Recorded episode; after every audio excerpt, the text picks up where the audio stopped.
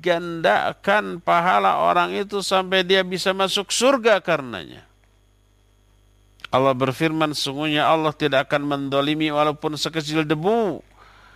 Kalau orang tersebut memiliki kebaikan, satu kebaikan seperti sebutir debu, maka lipat gandakan dan berikan pahala yang besar yang agung dari sisi kami. Tapi kalau orang itu adalah orang yang maksiat, orang yang binasa, malaikat berkata, "Ya Allah, pahala orang ini sudah habis. Tapi para penuntutnya masih banyak." Maka Allah berfirman kepada para malaikat, "Ambil dosa-dosa kesalahan orang yang didoliminya tambahkan timpakan kepada orang yang zalim tersebut. Lihat bahwa kejahatan akan pasti terbalas di akhirat. Tapi diperhitungkannya dengan apa? Dengan pahala dan dosa.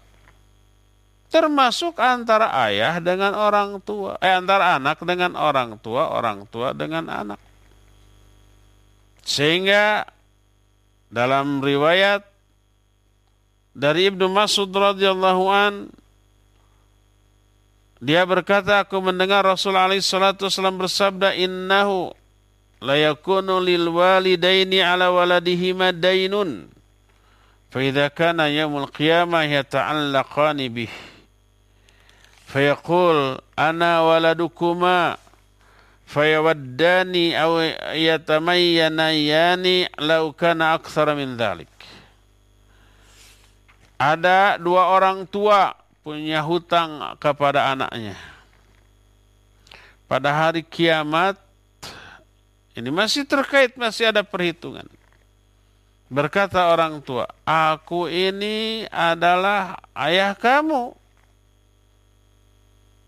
Dia berharap, berangan-angan, bahwa itu akan terlunaskan. Tapi tidak. Anak-anaknya berharap harus seandainya dulu ya orang tua itu pinjamnya itu gede, lebih gede lagi daripada sekarang. Antar anak dan orang tua pun diperhitungkan dengan dengan pahala dan dosa. Berdasarkan ayat yang tadi surah Al-Mu'min ayat 101 fala ansaba yauma idzin wala Pada hari itu tidak ada hubungan nasab tidak lagi saling bertanya, saling menyapa. Walaupun hubungan nasabnya antara anak dengan orang tua tetap saling menuntut. Bahkan orang yang tidak saling mengenal. Tewawuh-wawuh acan. Itu akan saling menuntut. Jangan dikira bapak-bapak, ibu-ibu kita ketemu orang di jalan nggak kenal tapi orang itu melakukan sebuah perbuatan mungkar, dia punya hak atas kita. Apa haknya? Hak untuk dicegah dari kemungkarannya, dinasihati. Tapi hak mereka itu tidak kita tunaikan. Hak mereka atas kita lah kewajiban kita terhadap mereka. Nanti mereka menuntut di akhirat. Kenapa dulu kita tidak mencegah dia dari ke keburukan atau kemungkaran tersebut? Sebagaimana diterangkan dalam satu riwayat dari Abu Hurairah, "Kunna nasma'u anna ar-rajul yata'allaqu bir-rajul yaumal qiyamah wa huwa la ya'rifuhu." Kami mendengar bahwa ada orang ya menuntut orang lain pada hari kiamat padahal tidak dikenalnya. Fayaqul ma laka ilayya wa ma baini wa bainaka ma'rifah. Ngapain kamu nuntut saya? Kita kan tidak saling kenal. Orang yang menuntut itu berkata, Kunta tarani alal khataya wa alal munkar wa la tanhani. Dulu waktu di dunia kamu melihat aku di atas kesalahan, di atas kemungkaran, tapi kamu tidak mencegah aku, tidak melarang aku. Tuh dituntut ya. Ini yang sebenarnya membuat kita segan untuk me mengoreksi kesalahan orang lain, apalagi yang tidak kita kenal. Sebab umumnya yang kita koreksi itu bukan nerima ya, tapi malah marah.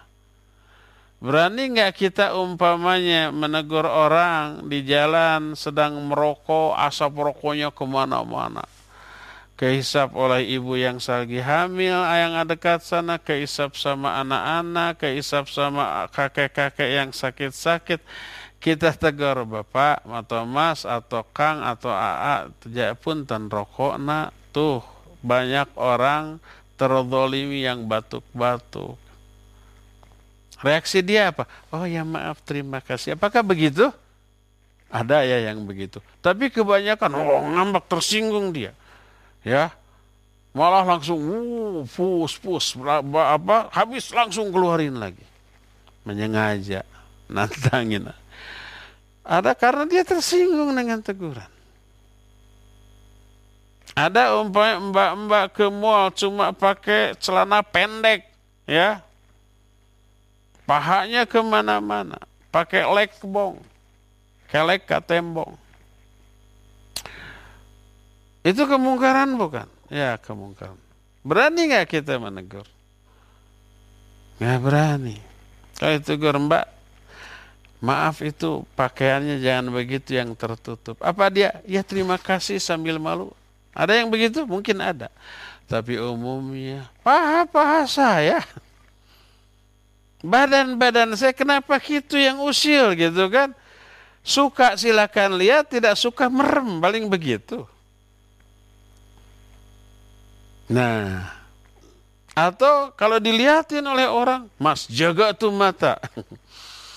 Kita disuruh jaga mata, dia tidak di, tidak menjaga aurat. Kalau umpah auratnya ditutup, terus kita intip-intip, kita buka, ya baru. Mata itu jaga tuh. Sudah saya tutup, kamu masih intip, baru boleh. Ini mau dibuka, dilirik, dilihat, jaga tuh mata. Kita yang salah. Betul sih kita salah, betul. Tapi kan kelihatan tanpa sengaja juga gitu. Nah, berani menegur enggak? Jadi umumnya orang salah ditegur ngambek. Memusuhi, membenci kita, mencaci kita, ngabaudan ke kita. Umumnya itu yang membuat kita segan. Itu dituntut nanti dia itu berbuat salah kita tidak tegur atau kita tegur tapi dia marah di akhirat tuntut kenapa dulu kamu tidak mencegah saya dan inilah yang membuat kita amat sangat wegah Ibnu Majah meriwayatkan satu riwayat dari Jabir ketika aku pulang kepada Rasul sallallahu alaihi wasallam setelah mengembara di tengah lautan. Nabi SAW menyatakan ala tuhaddithuni bi'ajabi bi'aja bi'ajabi ma ra'aitum fi ardil habsyah. Kenapa kalian tidak menceritakan peristiwa-peristiwa aneh yang kalian lihat di negeri Habsyah? Sebagian pemuda menyatakan bala ya Rasulullah. Ya, ada satu kejadian aneh yang diceritakan. Bainama nahnu julusan marrat bina ajuzun min ajaiziha tahmilu ala ra'siha qillah min ma'in.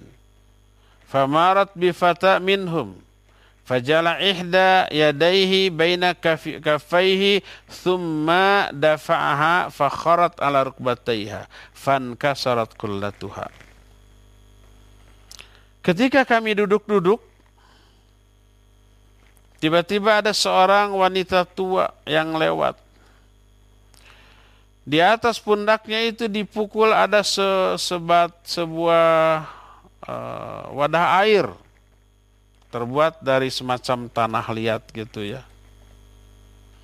Dia memikul air di atas wadah itu. Eh tiba-tiba datang seorang pemuda. Iseng pemuda ini neken tengkuk si nenek kemudian didorong orang tua tuh kurang ajar nih anak sudah berat didorong kata orang Sunda dijongklokin dijorokin gitu ya. Apa yang terjadi? Jatuh. Nelonjong si nenek kemudian kedeprek. Dia itu berlutut. Jatuh di atas kedua lututnya jatuhlah si ke wadah airnya pro pre pepes pecah. Falamma rafa'at iltafatat ilai ketika si nenek ini bangun dia menoleh ke pemuda ini sambil berkata saufa ta'lamu ya ghudar id Allahul kursiyya wa jamal awwalina wal akhirin.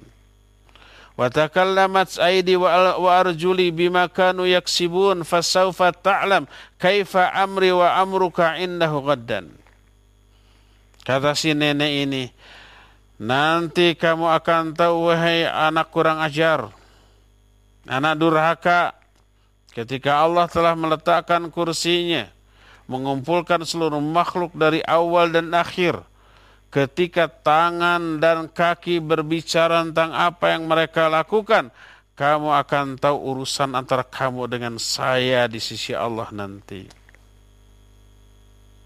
Si nenek itu menuntut begitu, berbicara begitu. Maka berkatalah Rasul Sallallahu Alaihi Wasallam, sodakat, sodakat. Benarlah ucapan nenek ini, benarlah ucapan nenek ini. Jadi si nenek yang lagi keberatannya bukan ditolong malah dijaili gitu, diisengi. Walaupun prank umpamanya, siapkan kamera ada nenek tuh. Lagi bawa itu kita dorong, pasti lucu, ketawa, semua orang yang nonton jadi ketawa, viewernya bisa jutaan, masuk uang dari sana. Eh, tetap. Yang gitu kok dijadikan prank ya. Inilah beberapa keterangan yang menunjukkan adanya kisos di akhirat. Maka hati-hati kita dari berbuat kezaliman. Ya. Ya, mak-mak, ibu-ibu, nenek-nenek ya cukup sampai di sini saja kajian kita. Nanti akan kita teruskan di pertemuan yang akan datang.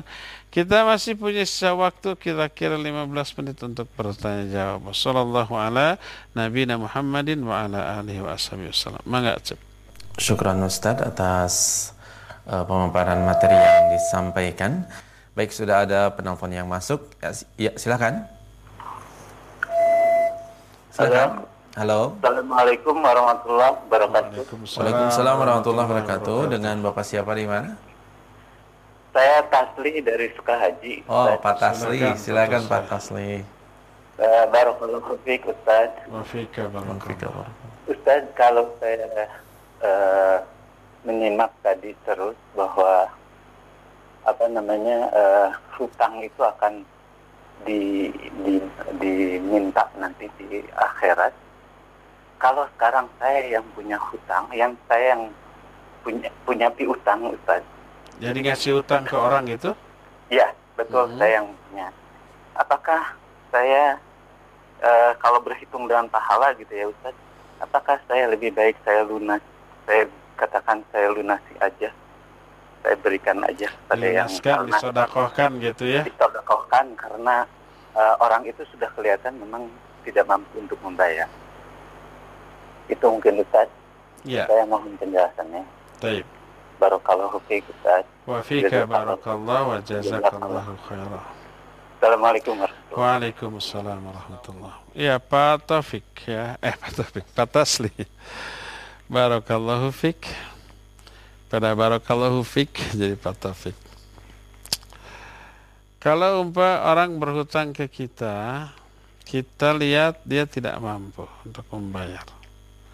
Ya lunaskan. Mana yang lebih baik bagi kita? Melunaskan. Pertama nilai sodakohnya jelas. Kedua itu diampuni dosa kita. Syekh Al-Albani rahmatullahi alaih dalam kitab Ahkam Al-Janaiz itu menukil satu riwayat tentang orang yang berhutang. Uh, bukan berhutang, memberikan hutang. Ada orang yang pekerjaannya memberikan piutang ke orang. Orang ini tidak pernah berbuat kebaikan kepada orang lain kecuali itu. Lalu dia menyuruh orang untuk menagih. Sebelum pergi menyuruh dia berwasiat. Ambil dari orang yang mudah membayar hutang dan tinggalkan orang yang kesulitan dan bebaskan. Semoga Allah pun membebaskan kita dari api neraka. Itu wasiat dia. Kalau ada yang mampu bayar, ambil bayaran itu. Kalau yang nggak punya, karena memang kesulitan, udah bebaskan. Hut, lunaskan. Semoga Allah pun membebaskan kita dari api neraka. Ketika Allah mewafatkan dia, Allah bertanya, Hal indaka khairun qatta. Apakah kamu memiliki kebaikan sedikit saja? Dia menjawab, tidak ya Allah. Kecuali kuntu atadayyanun nas. Dulu aku ketika dia suka ngasih-ngasih hutang ke orang. Dan ketika akan menagih aku selalu pesan kepada petugas yang aku utus. Khud mata ya Ambil se, dari orang yang yang mudah membayar hutang dan berikan tempo kepada yang kesulitan dan bebaskan. Semoga Allah asa ay yatajawazallahu anna. Semoga Allah pun membebaskan kita minal azab dari azab. Itulah satu-satunya kebaikan yang aku lakukan. Fatajawazu anhu. Maka Allah pun membebaskan dia dari azab. Oleh karena itulah maka membebaskan orang dari hutang karena memang dia tidak mampu. Itu adalah amalan yang luar biasa dahsyat. Termasuk ada orang lain yang berhutang kepada orang lain. Orang ini ditagih terus terus nggak punya, kita bayarin. Lunas. Wah luar biasa.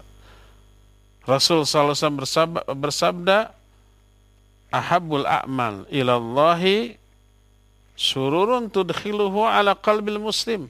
Salah satu kalimatnya au taqdi anhu dainan. Amal yang paling Allah cintai adalah memberikan memasukkan kebahagiaan kepada hati seorang mukmin atau kamu bayarkan hutang dia. Apa yang terjadi? Orang itu nangis loh. Berurai air mata. Nangis haru bahagia. Hutangnya besar dibebaskan.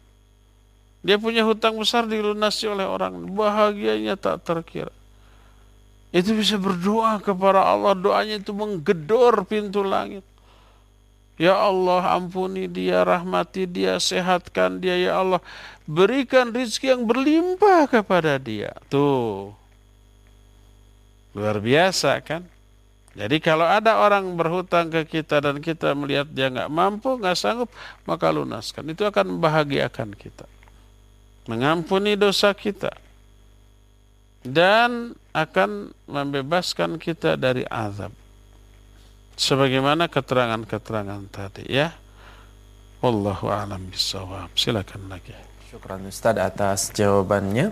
Kita beralih ke pertanyaan melalui pesan singkat dari uh, Ibu Hamidah di Malang. Assalamualaikum. Semoga Ustaz dan keluarga selalu dalam penjagaan Allah. Amin.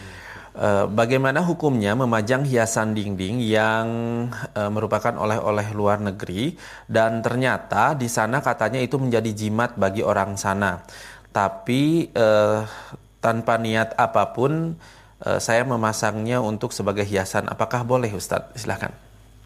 Iya, barakallahu fiik. Tidak boleh. Kalau itu jimat, ada jinnya di sana semacam apa ya namanya uh, penangkal bala kayak gitu tolak bala. Bahkan ada jimatnya itu berbahasa Arab dan itu saya lihat banyak dipajang di masjid atau di musola. Hanya karena ada huruf Arabnya ada beberapa lafaz Allah. Padahal padahal itu sihir. Padahal itu jimat saya pernah lihat itu di musola mall di eh, kota Bandung. Lihat, loh, langsung kita bilang ke ke pengurusnya, kenapa ini digantung? Tahu nggak isinya apa? Ini jimat loh. Syirik hukumnya. Dipajang di musola tempat orang sholat.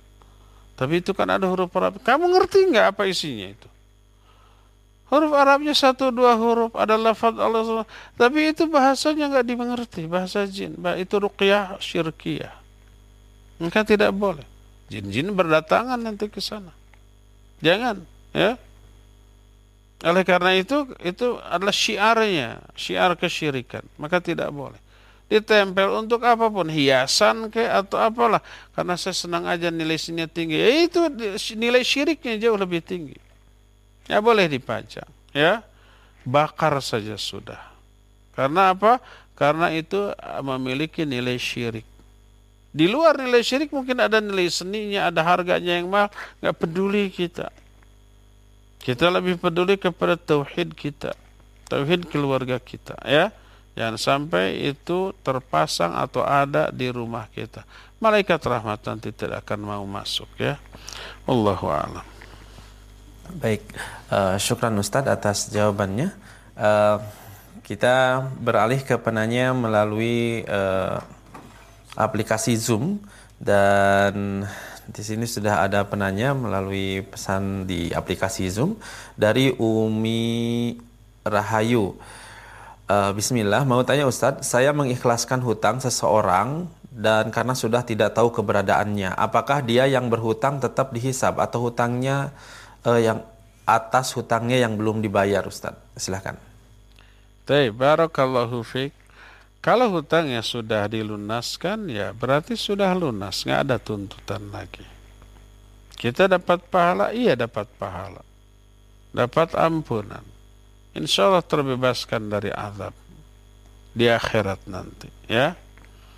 Nah, adapun orang tersebut tidak tahu, ya nggak masalah kalau dia tidak tahunya itu karena memang nggak nggak ada kontak, nggak diketahui keberadaannya di mana dan seterusnya ya. Tapi sudah kita lunaskan, maka dia sudah terbebas dari hutang tersebut.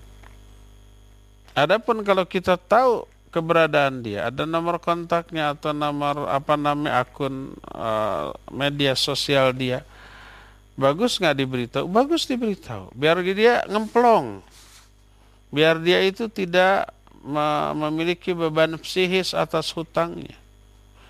Ya mungkin dia malu atau gimana tapi bayar nggak punya gitu. Akhirnya ngumpet-ngumpet seperti itu. Pas kita kasih tahu sudah lunas nggak perlu difikirkan lagi itu sodako. Itu ngemplong. Ya Insya Allah orang itu akan mendoakan kebaikan kepada kita. Wallahu a'lam. Baik, Terakhir ya. Baik, syukran Ustaz atas jawabannya. Kita berikan kembali pertanyaan atau kesempatan bertanya bagi jamaah aplikasi Zoom di Majelis Taklim uh, Al-Ikhlas Jababeka. Silakan yang akan bertanya.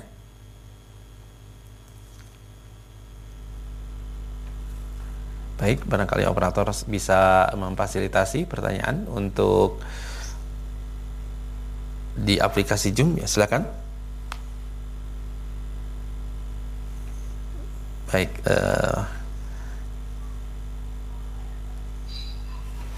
baik. Ada? Bismillah. Ya, Apakah anda bacakan saja, Pak? Ya, silakan. Yang silakan. di room, yang ya. di room chat itu ada ada tiga pertanyaan. Ya, silakan. Silakan, Bu. Langsung saja Ibu dibacakan, silakan.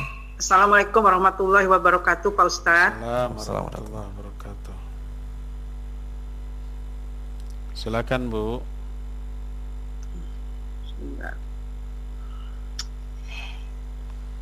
Silakan. Uh, mau tanya Pak Ustadz, saya mengikhlaskan hutang seseorang karena sudah tidak tahu keberadaannya. Sudah yang Apakah dia yang berhutang sudah, tetap dihisap atas hutangnya yang belum dibayarkah? Jazakallahu khair. Ya, yang lainnya Ibu tadi itu sudah dibahas, silakan. Sekarang nomor dua Bu.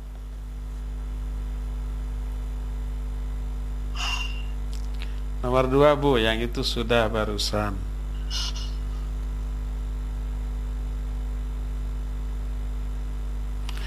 Halo Bu Sandra, yang tahap barusan sudah. Sekarang yang kedua.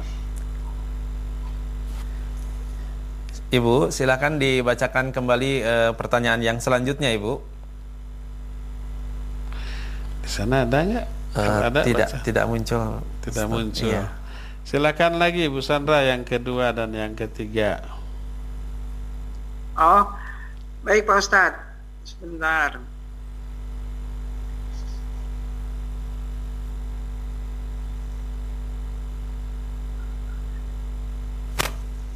Uh, Bismillah Pak Ustadz mau bertanya, saya pernah berjanji untuk memberikan sesuatu kepada Fulan. Kodorolo belum terrealisasi sampai Fulan tersebut meninggal. Apakah yang saya janjikan tersebut saat ini sebaiknya diberikan kepada ahli warisnya atau disedekahkan atas nama si Fulan Pak Ustadz? Ya. Baik, barakallahu fiik. Uh, kalau kita sudah berjanji ke seseorang, ngasih sesuatu. Qadarullah sebelum dilaksanakan si fulan itu sudah meninggal. Tunaikan tetap berikan ke ahli warisnya. Berikan ke keluarganya. Kalau masih ada istrinya, anaknya berikan, ya. Kecuali kalau tidak ada lagi ahli waris yang bisa kita hubungi. Mungkin masih ada tapi kita nggak tahu di mana atau sama sekali nggak ada karena dia sebatang kara nggak punya istri nggak punya anak meninggal ah nggak ada lagi ahli warisnya barulah kita sodakohkan atas nama dia tapi selama masih ada ahli warisnya maka itu menjadi hak ahli waris maka berikan kepada ahli warisnya ya wallahu alam yang terakhir Bu yang ketiga silakan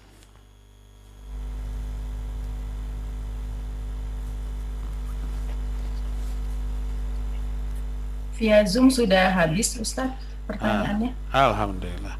Kalau sudah habis, waktunya juga sudah habis. Tadinya mau ngasih bonus saja. Kalau tidak ada cukup sampai di sini insya Allah kita akan berjumpa kembali di pertemuan yang akan datang. Subhanakallahum bihamdik asyhadu an la ilaha illa anta astaghfiruka wa atubu ilaik walhamdulillahi rabbil alamin.